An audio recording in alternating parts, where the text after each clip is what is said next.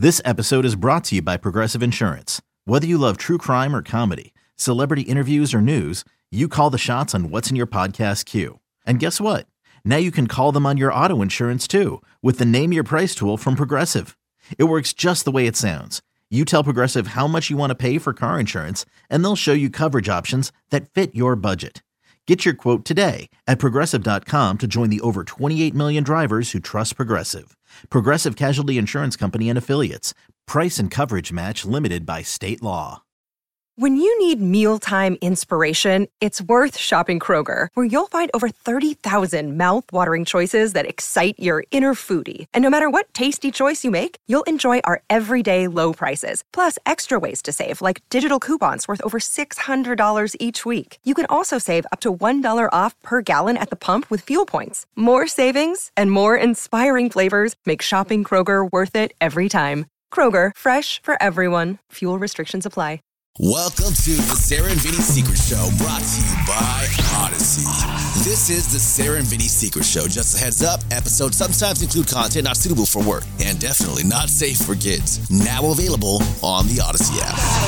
secret. I think you wanna know a dirty little secret about a secret little show.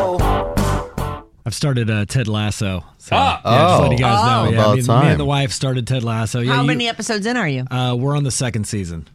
Oh, do you Oh, love it? you made- you waited through the first season yeah, already. We've, we've been we've been jamming through them. Yeah. It's so good. Yeah, Yeah. I'm actually really we're we're loving it so the far. first yeah. season, the, the episodes are a little shorter, I think. They You are. can- They're getting a little longer. kinda Yeah. plow through them pretty easily. I did Yeah. feel like that last season they were long. Oh, really, yeah. really Uh-huh. long. There It was, a lot for them to. That's the thing. It was weird when they went down. Like I, I thought the Jax thing was weird because I Mm-hmm. was like, "Oh, this is the new direction the show will go." Okay, and then it just didn't. Right. Uh, what? That, okay, well, they had to do something. But I do like. I like that they sort of explore. I just I like all the. I love. You know who I really liked? Uh, is it Rebecca? Oh my god, I love her so much. The owner? I just love Yeah, looking yeah, at her. I I love- just she's great. So I saw a couple things. One of them was she was talking about how when she got cast, oh they said to her they they were because she's tall. She's almost mm-hmm. six foot, mm-hmm. and she's much taller than Sudeikis. yeah yeah. Well, how old? How tall is he? He's not a short guy. No, but he's not tall. Right. You know. So she was like, "I'm not going to get this part," and he was like, "Yeah, we want her." Oh, he's six one. It's taller than I thought.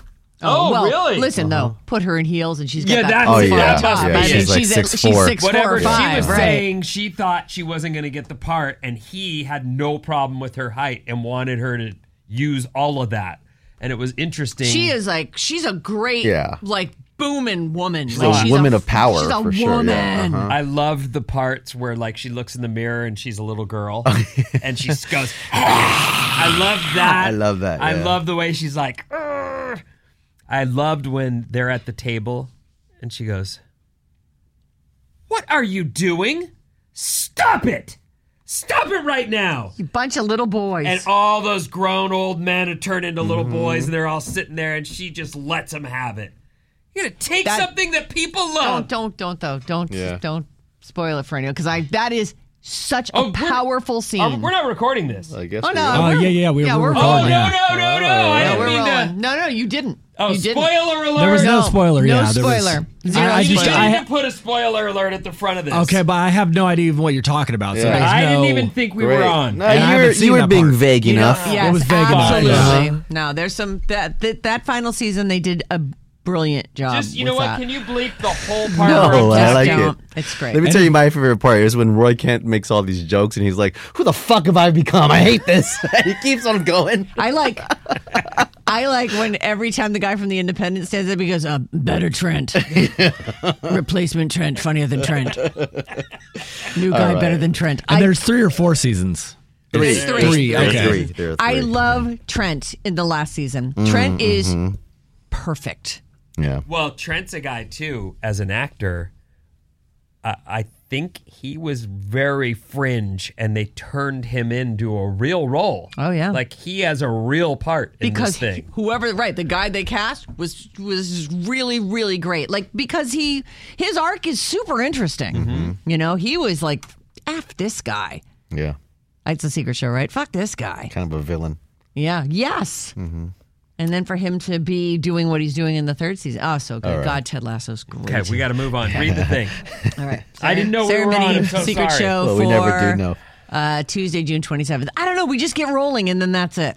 So, yesterday I started with this. Uh, you can send an email along, bryn at radioalice.com. That's B R Y N at radioalice.com.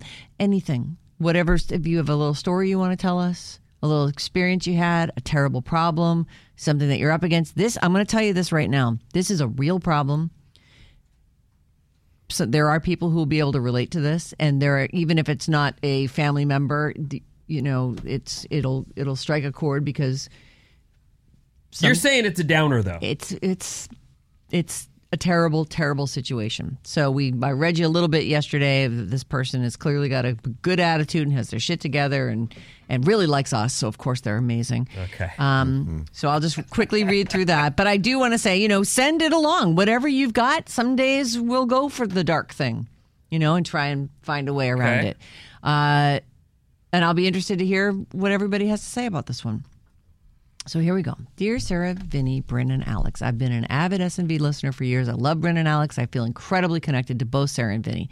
If I could blend them together, that would be me. Like Vinny, I grew up in Irvine and San Diego, and like Sarah, I'm in my 50s, happily married, two boys, one an engineer, one a musician. Remember this from yesterday? Mm-hmm. Most comforting thing for me is how Sarah makes me feel better about married sex. I like this part. Sarah, thanks for normalizing, which is most likely happening to women in their 50s all over the world. Mm-hmm. Okay, here's the problem. I have a brother who is eight years older than I am, who has been suffering from bipolar 1 disorder. Well, they say bipolar and then there's an I disorder. Anyways, bipolar since he was 13 years old. Uh, he is a brilliant person, graduated from UC Berkeley and got an MBA at Harvard. So this guy got his shit together. He's got bipolar disorder, but he's brilliant. His illness was somewhat under control through his 20s and 30s, although he did have episodes of hospitalizations here and there due to his unwillingness to stay on his medication. We were wrecked as a family when he would wander off on manic adventures and then show up again and claim he no longer was bipolar. My mother, father, brother, and I spent endless hours and tons of money bailing him out of trouble and housing him when he needed a place to stay. Ten years ago, when he was in his early 50s, his life really spiraled out of control. Our dad was hospitalized with dementia and he couldn't handle it. He disappeared, and while living on the streets, he committed several crimes such as breaking and entering, theft, and assault, which res- resulted in his incarceration in California and Arizona. This happens to so many with mental illness. So heartbreaking. So this happened in what'd you say, like ten years ago? That her dad died. No, yes, ten years ago when he was in his early fifties. That's when his life spiraled out of control. Okay. My family has not seen or heard from him since 2014, until three nights ago. Oh, no. My doorbell rang at 9:15 p.m. and when I looked out, there was my brother on the porch. My husband and I opened the door to see a man who was a shell of who he once was. So this guy's got to be in his 60s now. Uh, my husband and I, uh, oh, here we go. He told us he was recently out of jail and has been living on the streets. He maintained that he was no longer bipolar, said he was not interested in following the rules at the shelters, and did not want to be on medication. He looked 20 years older than his age, spoke very slowly, and had a lot of confusion. His illness, prison, drugs, or who knows what, had chipped away at him. I was shaking the entire time we were speaking. It was incredibly sad to witness and very upsetting to say the least. This is where the advice from you comes in. My husband and I told him we were not comfortable having him stay in our home because he's not on medication. My family made a collective decision years ago. We no longer feel we should go to great lengths to help him when he's unwilling to remain under treatment, especially since he has had violent episodes. I gave him cash, offered him food, water, socks, shoes, and a sleeping bag, but he only accepted the cash. We convinced him to go to a local shelter to get help from trained professionals, and my husband offered to give him a ride. As they drove toward the shelter, my brother changed his mind and said, Take me to a park. If few few miles away. So that's where he landed. It's been three days, and I haven't seen him again. But I'm feeling so terribly guilty about the entire situation. Plus, I'm nervously expecting his return. I feel sick. Do you think I should have offered to let him stay? Am I selfishly turning my back on my big brother because I just can't repeat the same terrible pattern over again? I feel like I'm not courageous or kind hearted enough, like I'm a horrible sister. Please tell me what you think I should do if he returns. Thank you, Alice fam. You're the best advice giving. You are the best at advice giving. Can't believe we're such a good advice giver. But of course, you already know that. Be well and have a good summer. Sincerely, S. Mm. I know. So heavy. Um well, you've pushed your seat back, so I guess you don't want to go first? No. Um, I'll say what I feel. Um,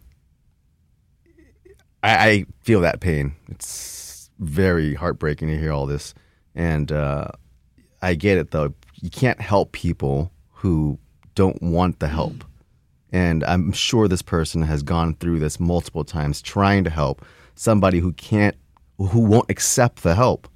Like you can't force somebody to do something or to help to change their life for the better. So putting down those ground rules like you need to take medication if you want to stay at my house is acceptable. Yes. Although it'll break your heart the whole time. Uh, go ahead, Sarah. No, that's Yeah, I have I have family members that are going through the same thing. And I am very close. I grew up with them. And they come by and I'll help w- with what I can, but they're on drugs. And, you know, there's only so much. well, so they're much you not can on prescription drugs. They're they're they're actually on drugs, yeah. they're in the they're- throes of their addiction. Right, exactly. Self medicating. They're Right. self-medicating. They're is what I not meant, taking yeah. like you know things that are going to. But it's just another problem that that I want to help them with, but I need them to want it for themselves. Otherwise, I can't. I'll help you for the time being. You're going to be back to what you're doing before. So what I'm trying to say is, you know, I understand that you probably feel shitty about it, and you're feeling like you might be selfish, and you kind of are, but you have to be for You your have to be. for your family, for your household, and for yourself. And that's all I have to say. Are you ready? No, I want to hear you. Well, I, I mean, I just, I recently lost someone who was this guy, and he wasn't, uh, but he was an addict. I mean, your your brother is diagnosed mental illness, uh, and so needs to be on certain medications. I don't know that it's exactly the same thing, and I don't know what his drug situation is. But my good friend that you know John grew up with and has been a friend for you know pushing forty years was just an alcoholic who cannot be helped, has ruined his life in so many, and is brilliant. The guy's a literal rocket scientist, like a physics guy, and just has been homeless for years. And the thing is, every time I help him, it, I just it fucking bites me.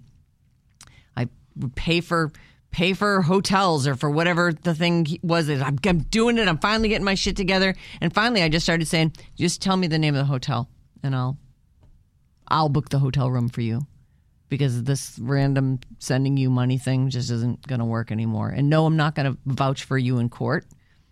That I'm not going to do that. You haven't shown me anything that makes you. I, I then you're gonna then now you get off the hook for this other thing and you turn around and hurt somebody else. Like I can't be that person. And he recently passed, and it's a it's.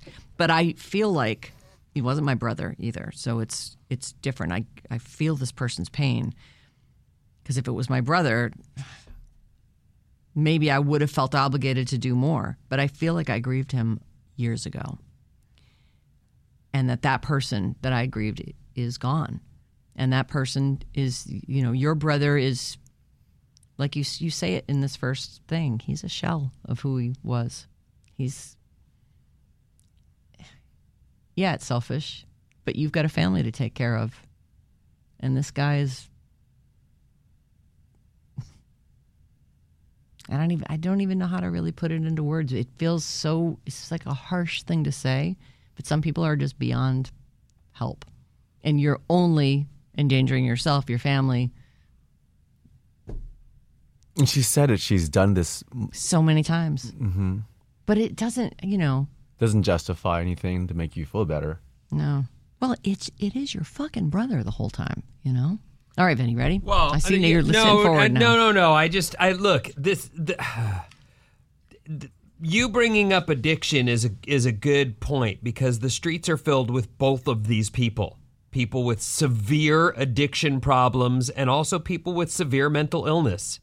The streets are filled with them. And, people and I don't both. mean just San Francisco. I mean The world. that's how this ends up and it is heartbreaking and honestly i wish I I had good advice for you the truth is i've on many occasions thought just right here in san francisco because we work here we're here all the time and you see a guy walking down the street with with one barefoot and one sock on who's that's barely you and know he's you just- yelling at a tree. and like you're like, what? Where are these? Where's that guy's family to come and rescue him? But what we're talking about is what she's talking about.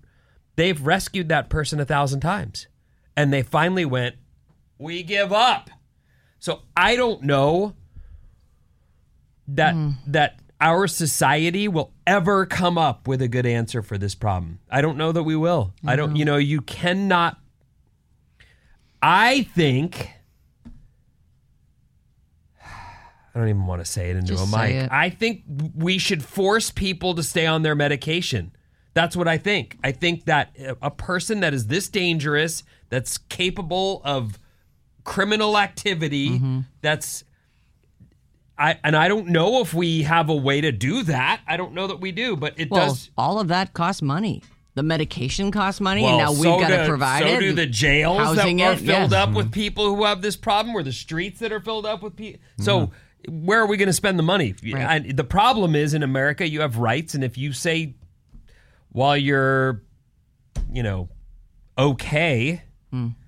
That I don't want to take that, then people can't, Can't force you hold to. you down and, and force you to take it. So like it's a dog. it's a pickle.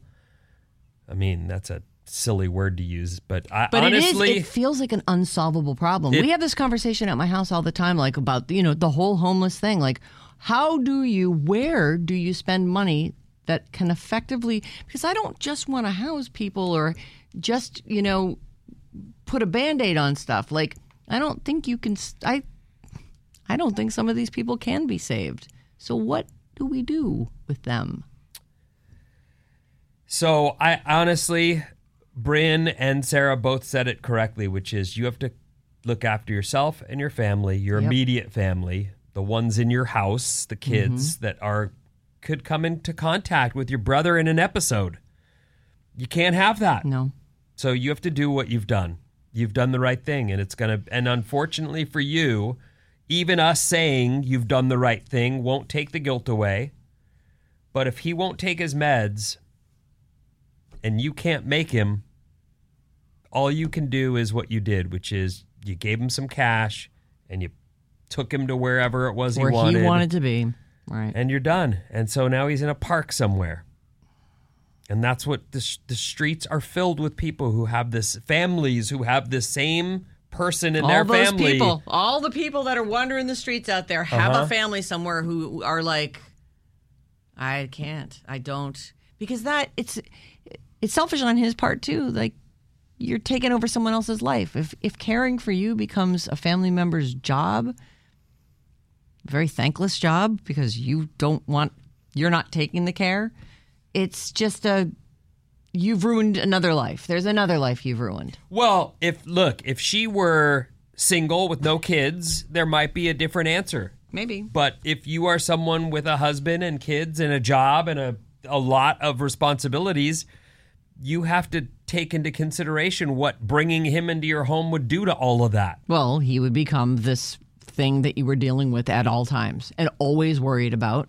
And that's no that's not a way to live. You've done what you can. Your family has tried. You've done you you've it's it is a, a tragic fucking story that happens not just in America, all over the world. And you've done what you can. And you've done what you have to to keep your immediate family safe in the I meantime. mean, I, I've thought about the problems that we our cities face, not just San Francisco, but all of them, and certainly in Santa Cruz too. Mm-hmm. And I've seen, I've talked to people who say, "I just watched a guy shoot up in his eyeball." Jesus. Well, that's because you know people out on the and you. I watched a guy as I actually as I was driving to our secret show. He was covered in a blanket and barefoot and filthy, but the street is where he lives. Yeah. So he's home. That's where he lives. So he was sort of just standing there looking at a car, and I was like, what's he going to do to that car? What's happening here? Hmm. But he's just a guy who's probably either an addict or has mental illness. Yep. He's got all day to fill. Just gonna stare at this car for a while. You know what I mean? Like, I don't, probably nothing was going to happen to the car, but that's what that guy was doing at 11 something, no, 1045 right in the morning. on a Saturday morning. It's awful, but I, I short of making people take their meds, and I like the other thing I've thought about is you catch a person who's an addict using. I, I feel like rather than constantly not knowing what to do, off to rehab for 30 days, you're jailed basically. But if we keep finding you on the streets using, mm. then you have to keep getting sent to rehab till it takes. And I know that sounds like, whoa, who's going to pay for all that? But who's paying for all the other stuff that's going on out there in the streets, including the car break ins? And the, I mean, this guy committed crimes because not only does he have mental illness, but he needs some money yeah. Needs to get more drugs. Or whatever. Right. So I don't know what the answer is. No, luckily, no one's going to, you know, ru- vote me into charge of anything.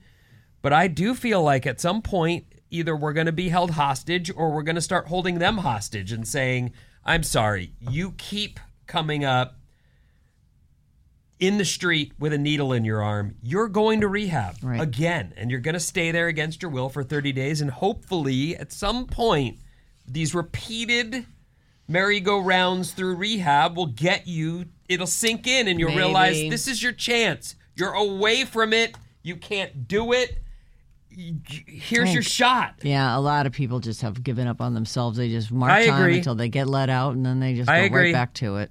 i agree there's plenty of people It's who the unsolvable don't problem. expect anything of themselves Right. therefore They why don't even would- want to. They're just like, no, I just this is no, this is it till I go, till I kick it. So So heartbreaking. I don't I'm know- sorry for what you're going through. I, I really am am, but you should you should know that you you've done what you can for him. And yeah, we can't alleviate your guilt, as you said, Ben. But it's but it's not it's the- solvable It's not well. It's not. He- Right. you know, as Unless long as he can say, somewhere. I don't want to take my meds and I don't have that problem, then there's the problem. There it is. Mm-hmm.